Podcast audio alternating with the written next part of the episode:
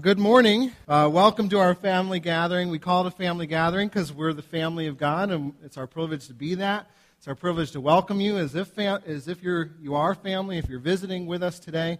Uh, my name is Jay, and I get to pastor this family, and I'm very, very blessed to do so. We are uh, going through a series right now called Exiles, and uh, I've been calling this an equipping series. And what I mean by that is as the people of God, we're, we're going through the book of First Peter. I don't know if you've ever read that before. If you haven't, this will be new to you. Uh, if you have, I'm, I'm hoping that God really stirs your heart in a new way through it. Um, but, but what Peter is doing in his letter to these various churches is he, he is trying to equip them for the work that they're about to become a part of.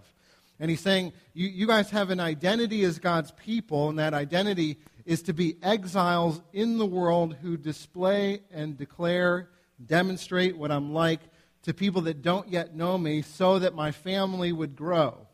And so it's an equipping series in that we are really trying to equip you with one, your identity in Christ, and two, what it looks like to live out of that identity in all the rhythms of your life. Uh, and so we've been doing that over the last four or five weeks or so. We're in week five now.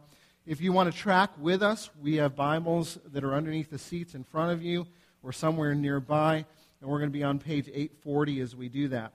If you remember last week, we started this series, or we started last week, and we talked about this idea of being a spiritual household in which God dwells in his people.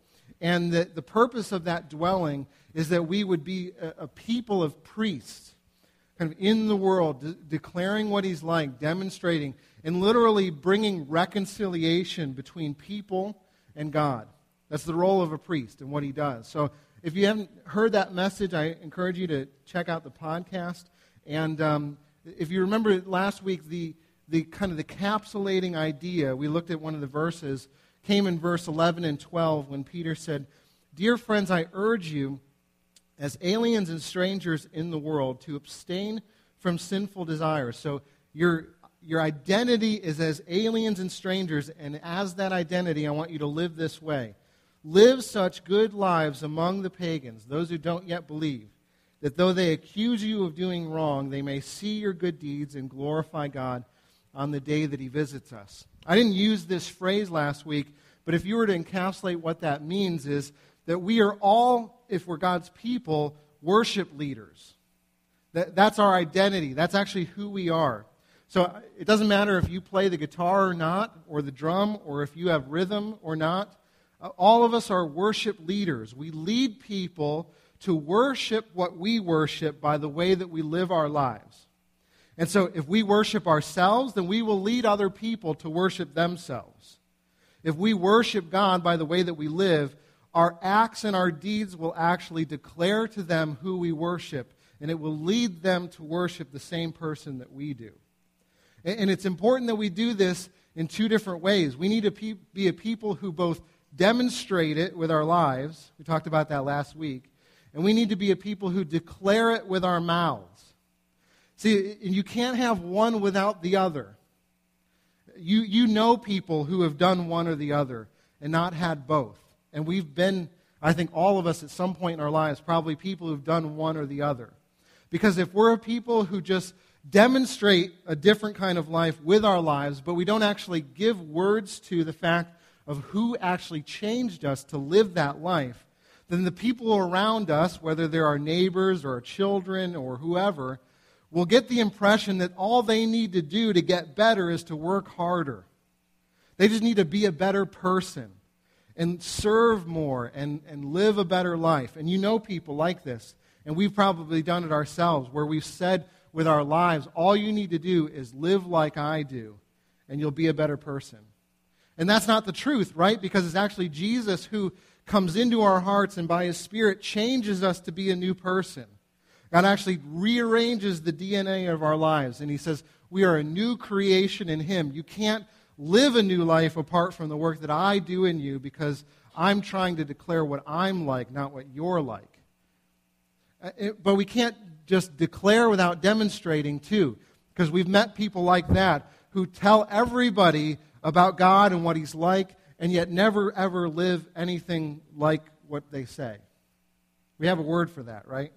What do we call those people? Yeah, we call them hypocrites, right?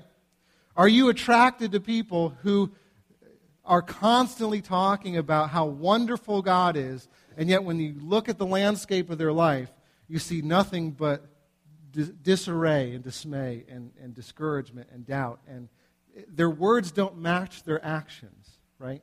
And so that's why Pe- Peter says we need to be a people who demonstrate with our lives, live such good lives. But we also need to be people who declare with our lives and with our words the kind of God that we serve. Um, a, a, way to, to encapsulate that is to say, lives, live in such a way that it demands a gospel explanation. That's what we said last week. Um, over the next three weeks, what we're going to do is we're going to kind of take that idea and we're going to break it down into several areas of life. So you can think of this as a, a series within a series that we're doing. Because Peter, what he's starting to do is apply that message of living such good lives to people who are in very different circumstances from one another. And he's going to apply it specifically to servants or slaves, to married couples, and then to those who are suffering. so you may not be in any one of these categories, but actually, if you look at all of them together, together they give a full picture of what it looks like to live as a people who are responding to the activity of God in our lives. And this is a pretty diverse community that Peter's writing to. Uh, diverse, kind of like we're pretty diverse. And the community that we live among is pretty diverse. Um, they have, you know, Jews and non Jewish people, and they have rich people, and they have poor people, and they have slaves that are all a part of this community together. And last week, if you remember, I mentioned that uh, the, this community is a spiritual house in which God now dwells. And one of the indicators that God is actually dwelling in a people is that they are looking more and more and more diverse from one another. Now, why would I say something like that? Because if a, a, people are on mission to a context, that context is going to look very diverse, right? Think of all the people that are around us in South Jersey, the kind of people that are in Voorhees, and the kind of people that are in Clementon or in Camden. I mean, both of those things are a 10 minute drive from us. Do they look very unique? Yeah. I mean, do they look like one another? Not really, right? You, you have actually, I don't know if you realize this in New Jersey, one of the most wealthy zip codes and the poorest zip code in New Jersey in the same county within 10 minutes from one another. And, and so, for people, what Peter's saying to, to, to be a demonstration of the gospel is that the community actually has to start to take on the shape and the form of the people that they're embedded among. And that's part of my glory being displayed because people will, if you hang out with everybody that looks exactly like you all the time, no one's going to ask you the question, why do you love these people? They're going to say you love them because they look just like you do, right?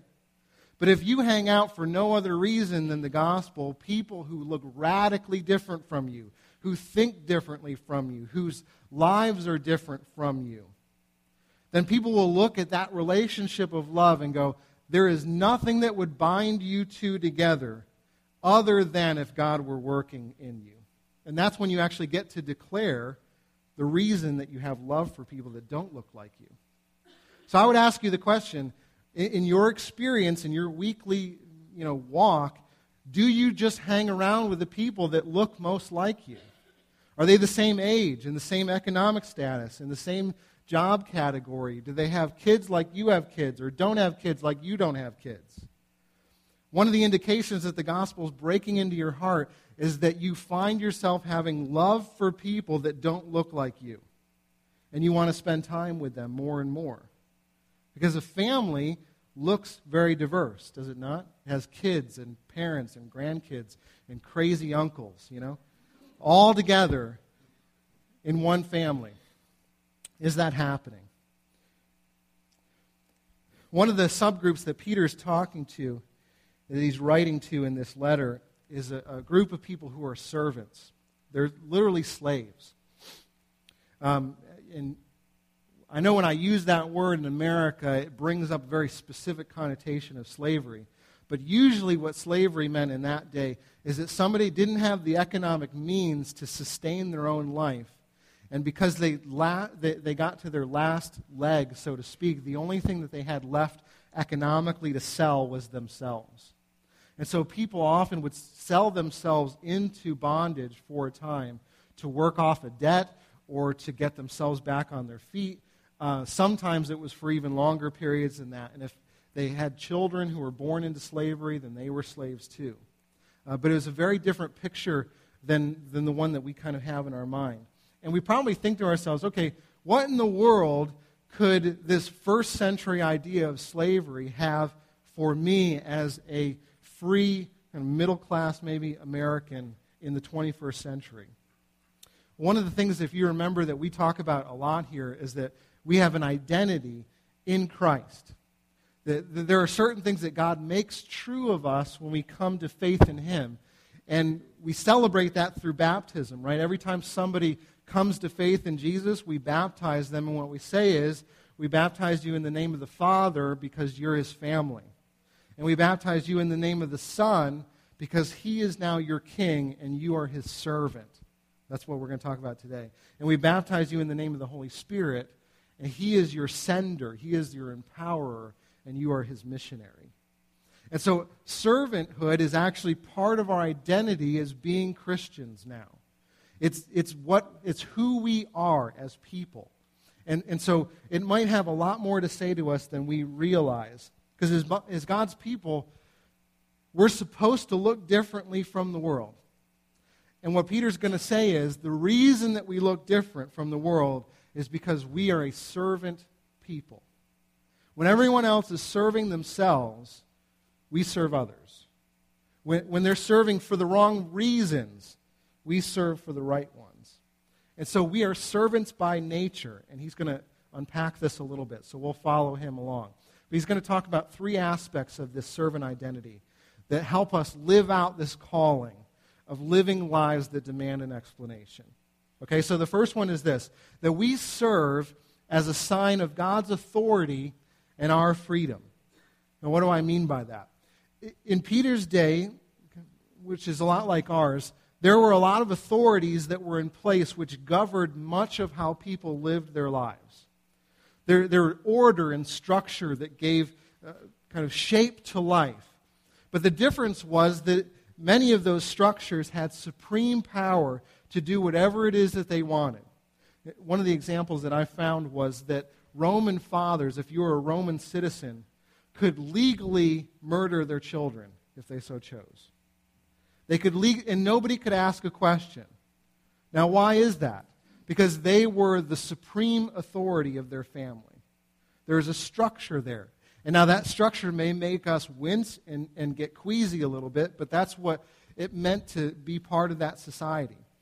And as a Christian, oftentimes what would happen is you, you were essentially declaring that you were no longer going to be at the top of the food chain by being a Christian.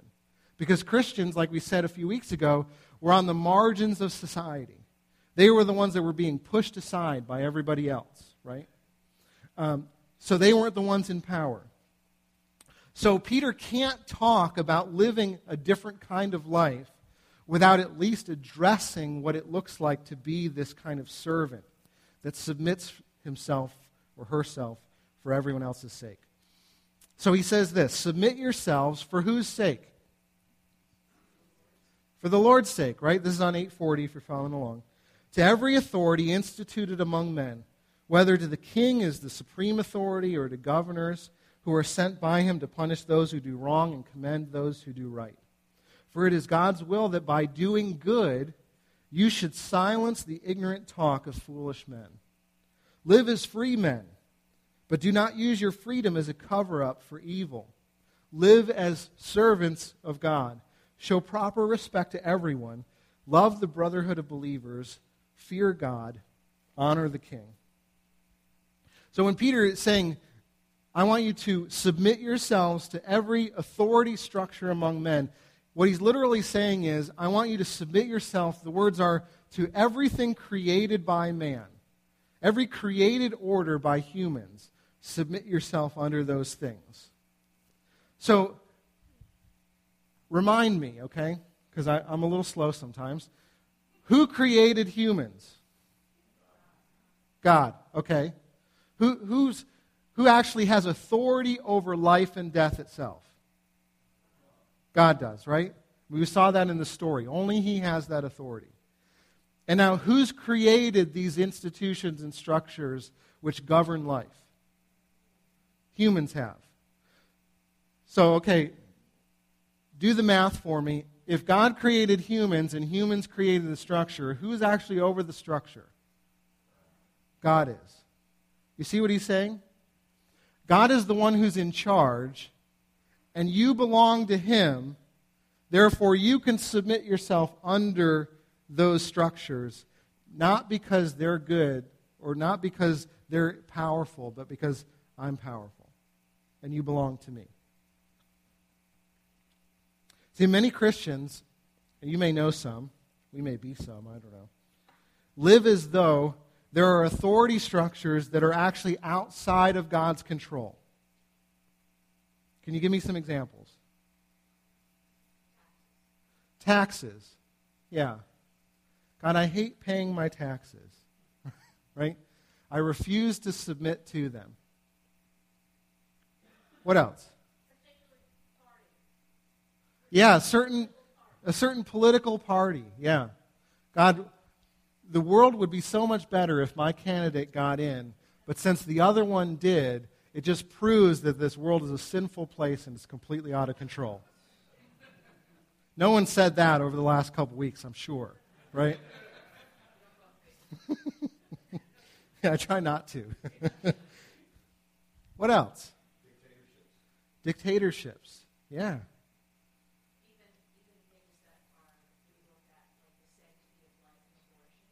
Hmm. Yeah. Yep. Yep. Yeah. Right.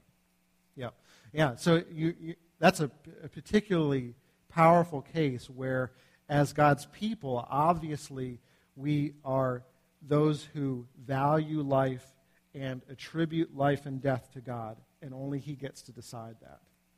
And yet, how do we as his people uh, demonstrate and declare what he's like in a society that is doing the, doing the opposite of that, right? Um, how, do you, how do you begin to declare it? Mm-hmm.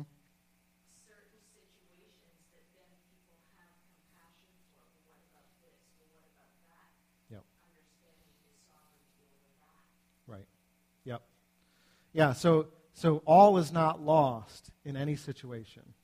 And so we can still point to the fact that God is in control. See, there are, many areas in life where we live in fear that God isn't in control. So w- when our political candidate doesn't get into office, we fear that God may not be in control of the country anymore. Um, and instead of submitting to those authority structures, as Peter is indicating we rebel against them with our actions or our words or our thoughts or our Facebook posts or our emails, right? So, what are some of the other authority structures that we kind of are called to submit to in everyday life? We've mentioned government, taxes. What are some other ones? Our bosses. Gosh, why did you have to include that one? It wasn't on my sheet here. I was going to avoid it altogether. Teachers and educators, yeah. Who else? Parents. Yeah. Your parents are, are a structure which God has instituted by his defi- d- divine authority in your life to submit yourselves under. Did you realize that? yeah.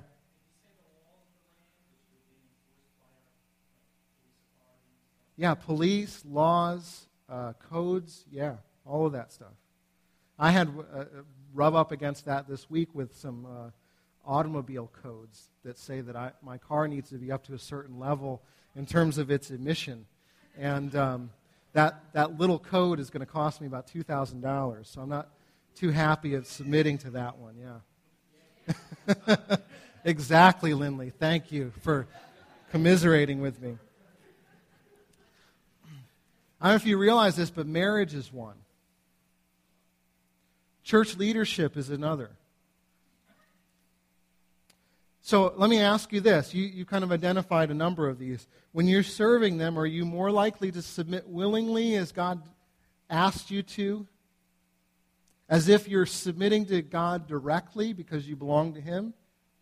Or are you more likely to question or become defensive or tear down or malign those in authority? Are you more likely to pray for your leaders or are you more likely to send out a, an email which turns them into a caricature of themselves? See, those, some of those are tough questions, right? But we, as God's people, when we do that, what we're actually saying is that God is the one who isn't in control. And what God says in response is that you're not really bucking their authority when you do those things. You're bucking mine. Because I've decided for them to be in that position. I don't know if you remember from the story, but it's actually our desire to be in a place of authority and control which led us to our separation from God in the first place. We said to him essentially in the garden, I don't trust you with the knowledge of what's good and evil. I want to decide for myself those things. And when it comes to authority, we have essentially taken that same mentality all the way through and said, with every authority figure, knowing and understanding that they're sinful just as everybody else is, but saying essentially to them, I don't trust you, and I will not submit to you. Americans, we've made a lifestyle of this. We made a country out of it because we have such distrust for those who are in positions of leadership. And that filters into everyday life, does it not? So, what does Peter say in response to this? How is it that we're supposed to serve them as though God is sovereign in our lives?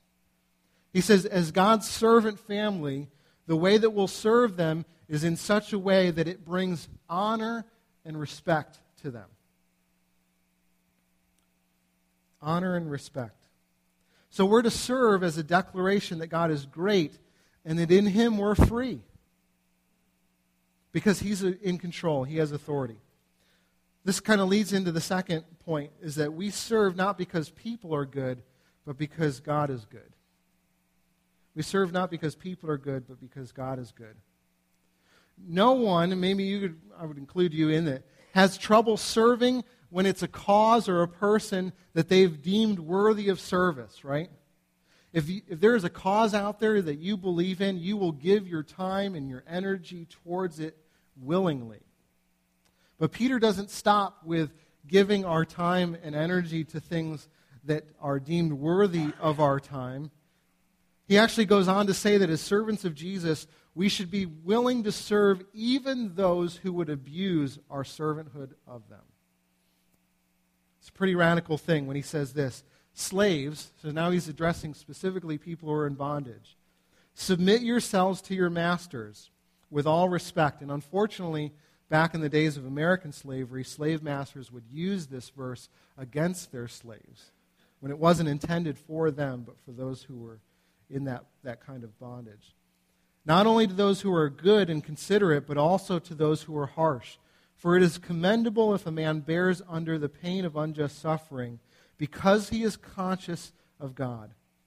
But how is it to your credit if you receive a beating for doing wrong and endure it? But if you suffer for doing good and endure it, this is commendable before God. See, nobody likes the idea of being a servant until someone treats us like one. Right? It's when someone treats us like one that we have a problem with it. If Peter is given a pretty radical statement here of what submission looks like. He's saying, don't just submit to those who deserve your submission, Submit to even those who might abuse it. Now, why in the world would he say something like that? And how in the world would you actually be able to live it out? Well, Jesus actually said something very similar to this, and it gives us a clue as to how we might actually do it. He says, But I say, love your enemies and do good to them. Lend to them without expecting to get anything back. Then your reward will be great, and you will be sons of the Most High. Because he is kind to the ungrateful and wicked. Be merciful just as your Father is merciful. Here's the thing we end up taking on the traits of those who were children of. One of the things that um, my dad was kind of known for is uh, just being the kind of person that loves everyone and um, knows everyone. You know, like if you were, we were on family vacations where we were like 600 miles from home, and sure enough, we'd bump into somebody that dad knew from 20 years ago. Every time, didn't matter where we were in the country, we'd always meet somebody and go, Hey, how you been? Oh, great. How are you? Haven't seen you in a long time. How are the kids? You know, like, where did you meet these people that you suddenly know them all across the, the land? But that was the kind of person he was, and he, he, he, and he is. I'm talking about him as if he's not here, but he is. He's just down in Florida, which is, you know, I don't know. I won't go any further than that. it's a whole other world down there. 75 and sunny today. What's going on? But he, he's the kind of person where when he meets somebody, even for once or twice, he remembers who they are. And, and, and that person sticks with him, and I think they stick with the, the other person. And even when he hasn't seen them for 20 years, there's this desire within him to just be uh, open and engaging with, with those people. Very loving person like that. And I always remember growing up and seeing that from my dad and going, I want to walk in my dad's shoes with that. It's one of the reasons why, you know, I, I, I want to be around people is because he loved being around people.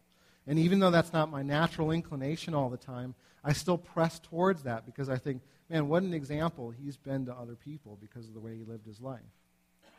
Um, we end up taking on the traits of our parents. You, you do the same thing.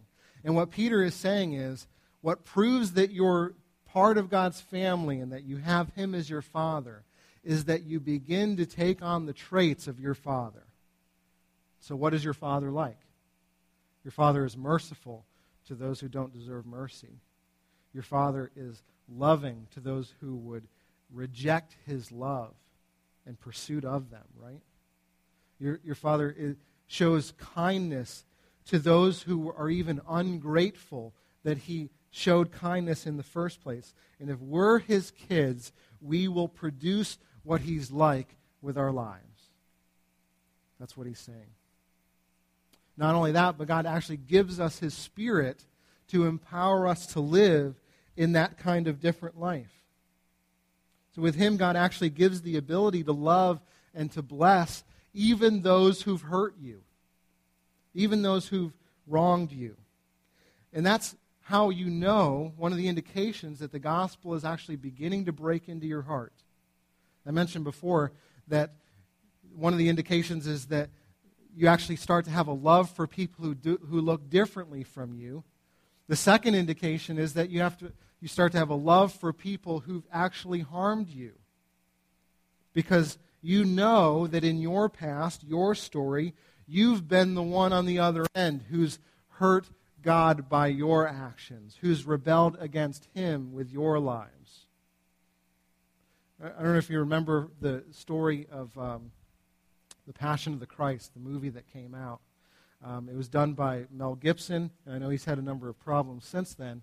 But one of the things that he said in the making of that film that really stuck with me is that he makes one cameo in the film. I don't know if you realize this or not. You never see his face anywhere. He's the director. Uh, but he shows up one place. Do you know where he shows up? His are the hands that are hammering the nails into Jesus' hands and his feet. They asked him why he would do something like that, and he said, Because I'm the reason that he had to come in the first place. And it was my rebellion which held him there on the cross until it was finished.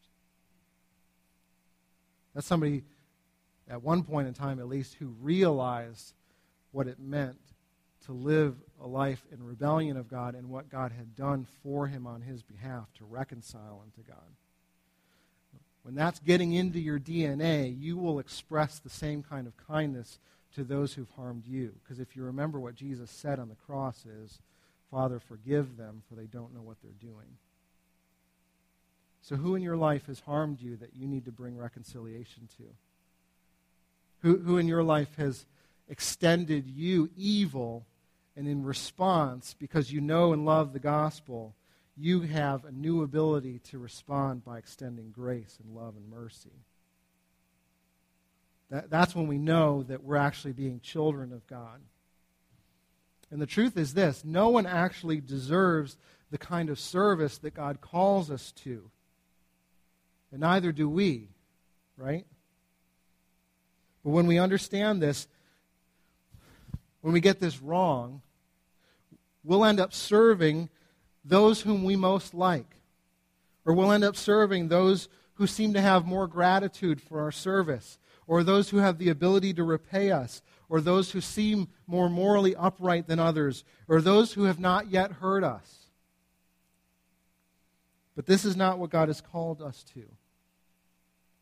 We are called to serve everyone, not because they deserve it, but because we didn't deserve it and God gave it to us anyway.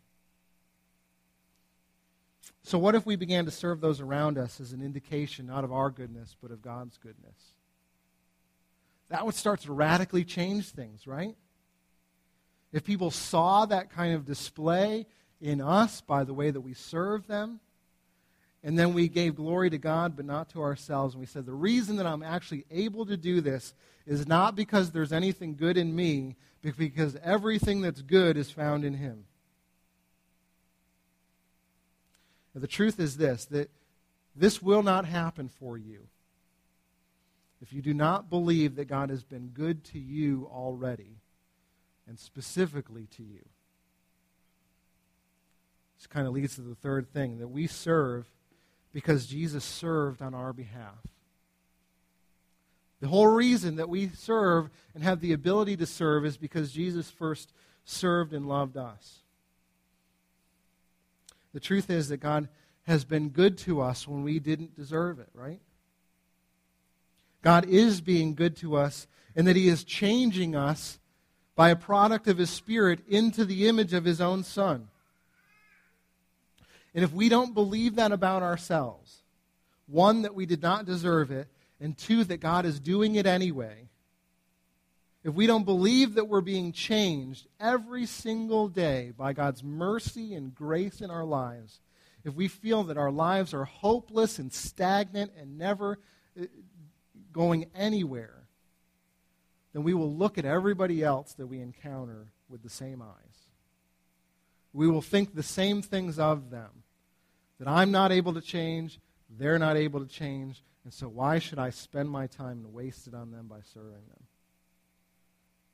But if we see our lives as being radically transformed by the gospel and the power of the Spirit in us, if we have that kind of hope because of what God has done for us in Christ, then we will look at others and we will not see a lost cause. We will see someone worthy of giving ourselves for because we weren't worthy and God gave it to us anyway, right? That's why Peter calls us to, our, to Jesus' example. Because if you try to serve by any other means, by any other motivation, for any other reason, you're going to be left empty and hollow inside. But here's what he says is to be our example. He says, To this you were called, because Christ suffered for you, leaving for you an example that you should follow in his steps. Now, what is that example? He says, He committed no sin, and no, de- no deceit was found in his mouth. This is an Isaiah, uh, quote, quote of Isaiah 53 9. When they hurled their insults at him, he did not retaliate. When he suffered, he made no threats. Instead, and this is the key, he entrusted himself to him who judges justly. Who did Jesus entrust himself to? I mean, who is the one that Peter's talking about? God, right? His Father. What do we know about the relationship between Jesus and his Father? Describe it to me. Close. That scratches the surface, right? I mean, it's like, yeah, yeah, they were fond of one another. Yeah. right. They were one and the same. Yeah. Jesus said, When you've seen me, you've seen the Father. What else do we know about their relationship?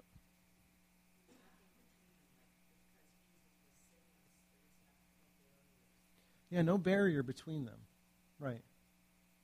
Yep.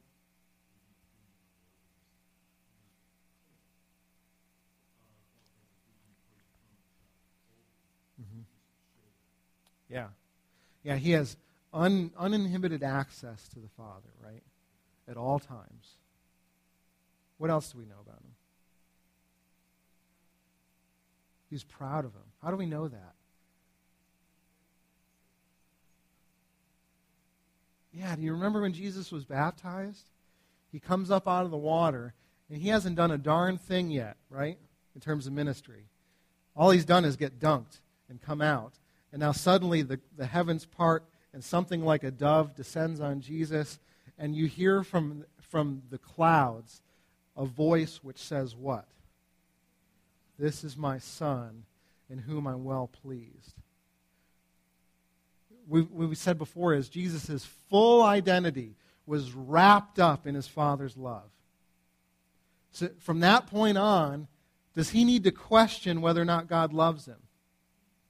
No, right? He's heard it audibly in front of everybody. This is my son. I love him. Listen to him. His full identity is wrapped up in his Father. There's nothing he is le- there's nothing that he's left wanting from that relationship with God. And so, what is he able to do from that point on for the next three years? How does he live his life? As a total servant, right? A servant unto death, even. Why is he able to do it?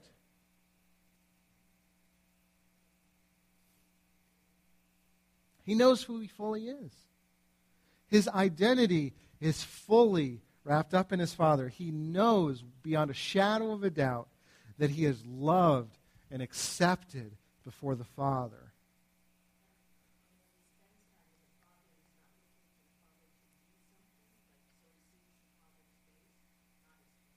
Mm-hmm. Yeah. So when he goes to the Father, he, he's not going begging and pleading for God to do something that he's not already done because of what he already is.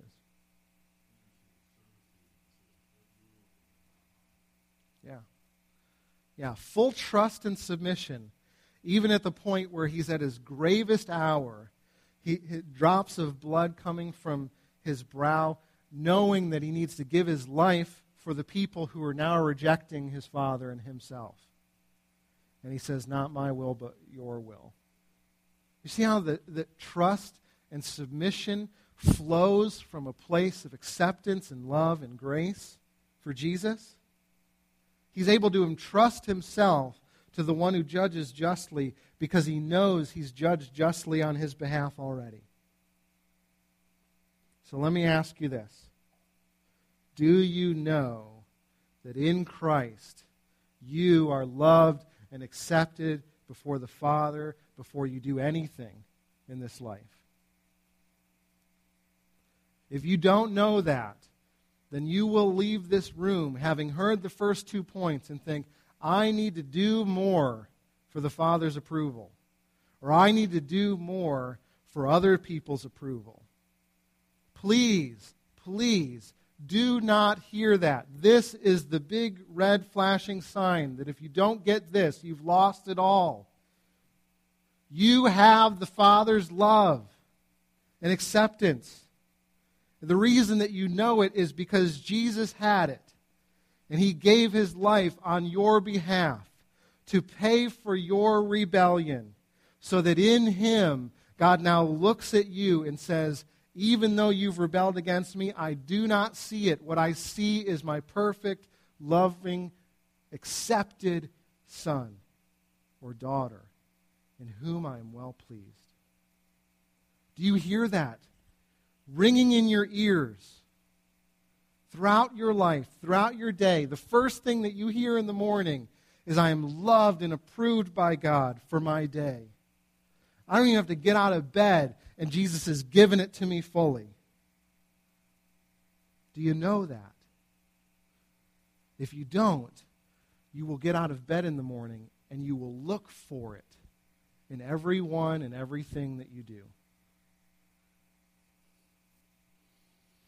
Some of us, I think, many of us, many people out there, maybe I'll put it this way, would claim the name of Christians because they try their hardest to imitate the life of Jesus without knowing that it's because of Jesus that they're loved and approved by God. And so you see the life that he lived, and then you, you try your darndest to imitate everything that he did without the power source that actually enabled him to live the life. Now, let me ask what, what kind of life is that going to produce for you if you try to imitate the one who had the Father's approval, but you don't believe that you had it? What's that going to produce for you? It's going to produce death. So if you've been living in that kind of mode, let me ask you, how's it working for you? How's it going? Probably not too good, right? The good news is that there is so much more for you to grasp onto, to, to understand that you don't fully have right now. Some of us would say that we know the Father's loves and we would declare it with our lips, but our lives demonstrate something otherwise. And so rather than resting in the approval of our Father, we look for it in the eyes of our boyfriend as we serve them with our bodies. Or we serve your boss, maybe, with ours because you're dying to hear from them, well done.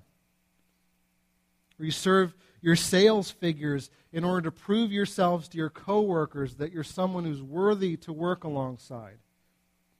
Or you serve your children because you're afraid that if you don't, they'll rebel against you and you'll be alone. Or you serve your spouse because you're afraid that they might leave you. We could go on and on and on, right? If you don't have your identity settled before God, then you will be saddled with a weight that you cannot bear forever. And a day will come when you will fall down in exhaustion and cry out, God, is this enough for you? The irony is that Jesus and what he did, it is enough for you. It's the only enough for you. And in him, we are enough. Ask yourself do I believe the gospel that God is saving me and He has saved me, and there's nothing that I need to do in order to save myself? See, the, the reason that Jesus is our example is not primarily because we're supposed to imitate the way that He lived His life, although we are, but we are supposed to imitate the one in whom He entrusted His life to to find our identity in the same Father when we serve, knowing that the Father has already accepted us as sons. So if we don't serve out of the fact that we have an identity in Christ, then we will always serve in order to get an identity somewhere else. So let me, let me ask you this, because I think this is key. What are some of the other dangers of trying to find our identity somewhere else besides Christ? Let's dialogue on that for just a second. What are some of the ways that that might be dangerous for us?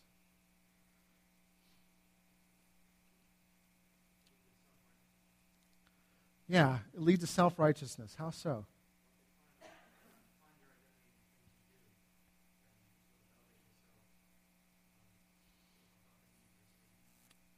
Yeah, yeah. You start to stack the cards in your own favor rather than entrusting in the one who gave it for you freely, right? And is it, I mean, the higher that you stack it, the more you think you can have confidence in it, and the less you actually need a Savior. The less you'll come to Jesus, and so the less you'll look like Him, right? And then what happens if that stack gets knocked down? you know? And it turns out that we're not as righteous as we think we are. We're going to be a mess, aren't we? What else? It's a great one. Thanks, James. Yeah, self destructive. How so?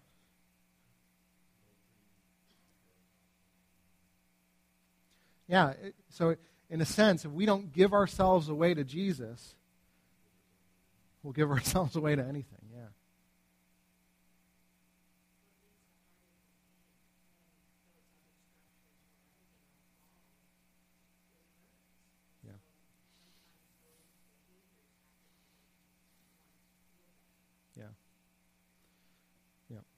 Yeah. Yeah. Hmm. It's painful when those things get knocked out from under us. And it's funny because then we, we run to God and we go, How dare you take away that which I was placing my trust in? And God says, The reason I took it away is because it was in something that could not stand.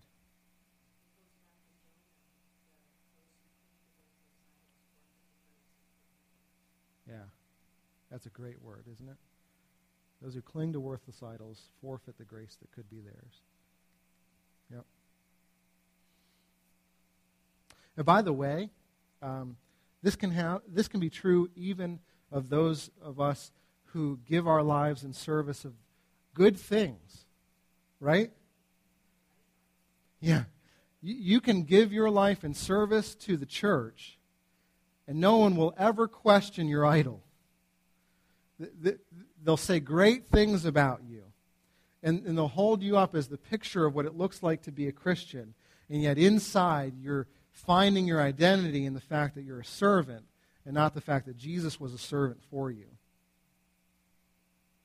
And you'll serve for all kinds of other reasons than the one that you should be serving for. And the way that you'll know that that's happening is because when things go well in your service, you'll feel great about yourself. And when things don't go well, you'll feel terrible. A great example of this is if you get a chance to serve in children's ministry, and I encourage you to do so. When the kids respond to you well, you go out of there feeling like you're on a cloud. Man, I, we did such a great job today, and they seemed to track well with it, and God be praised, and everything was glorious. And then you have a bad week, and it's like nobody's listening to a thing you say, and you come out of there and go, Maybe I'm just not meant for kids' ministry. I mean, this is tough, and it's not fun anymore, or it's, it's not giving me the high or the rush that it once did. And then our service becomes a burden to us. We've been a church long enough to know that I know that this is happening for many of us.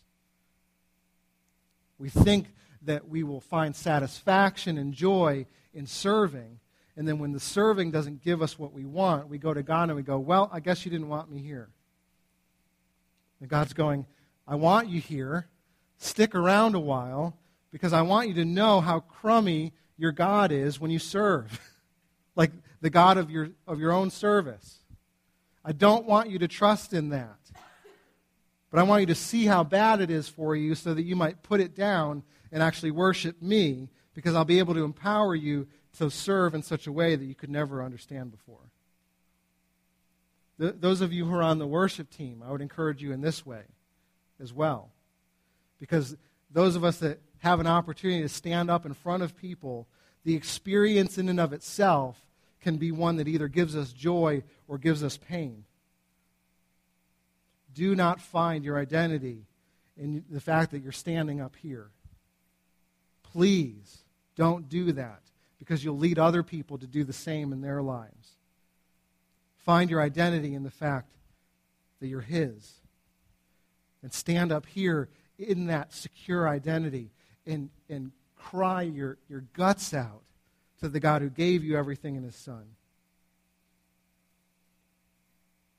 Here's the test, I think, and I'll wrap up with this. But whether or not you're serving out of a secure identity or whether you're looking to your service for one. After you, if, if your identity is in the right place, after you've served, you can rest. And you can leave whatever you did into the hands of one who judges justly, knowing that whether or not it was enough, it was enough. You know what I mean by that? Jesus put it this way Take my yoke upon you. That is my teaching. Take my identity. Take who I, I'm proclaiming myself to be upon you and learn from me, for I am gentle and humble in heart, and you will find rest for your souls. For my yoke is easy and my burden is light. So let me ask you how's your yoke doing these days? Do you feel like life is light and that it's burdenless? That's how you know that you're serving out of the identity of Christ. But if you feel like life is a burden unto you, you don't know how you're going to get through it, that, but you feel compelled anyway to continue to give your life away to everyone and everything else, and you never find rest, I submit to you that that is not Jesus' yoke and identity that you're taking upon yourself. It is something else. Jesus said, My yoke is easy and my burden is light. Do you want a, a light yoke? Wouldn't that be nice? Then we have to come to Him to find it, to find ourselves wrapped up in Him. Don't serve to get an identity, serve because you have one. We're going to pray, and uh, I, I want to I want to pray through actually the last little bit of this uh, section that we're doing, where Peter's talking about this identity of serving. So close your eyes if you would, and we're going to kind of. I, I, want the words of the verse to kind of wash over you, maybe in a, a new way. Because there are those of you who say, I don't know if my identity is in him. What do I do? Peter says this He himself bore our sins in his body on that tree, so that we might die to those sins and live for righteousness. By his wounds you have been healed. All those wounds that you're carrying around because you've tried to serve out of your flesh rather than the spirit, all the ways that you've tried to look for approval from other people or from God. By his wounds on that cross, God is healing you from those things. For you, you were like sheep going astray. You were looking to your own ways to give you satisfaction and joy, but now you have returned to the shepherd and overseer of your souls. Father, I pray for all of us in this room that we would be returning. We'd find our sense of self in you. Father, I pray for those that are hurting that you'd bring them healing by your Son. I pray for those of us who've given our way, given ourselves away to serve things because we thought it would bring us joy, and instead it brought us disillusionment that you'd in your grace show us that it was you who've been trying to woo us the whole time. I pray that for us that Jesus would be enough. Father, thank you. Thank you, God, that you have approved of your Son, that he is accepted and loved by you, and that because he gave his life for us, we who once deserved punishment and separation from you have now received grace and mercy, being welcomed into your family. Help us live from that identity and serve from that identity within your people and within the people of this world so that we would dis- declare and display lives that demand an explanation. We pray this in Christ's name. Amen.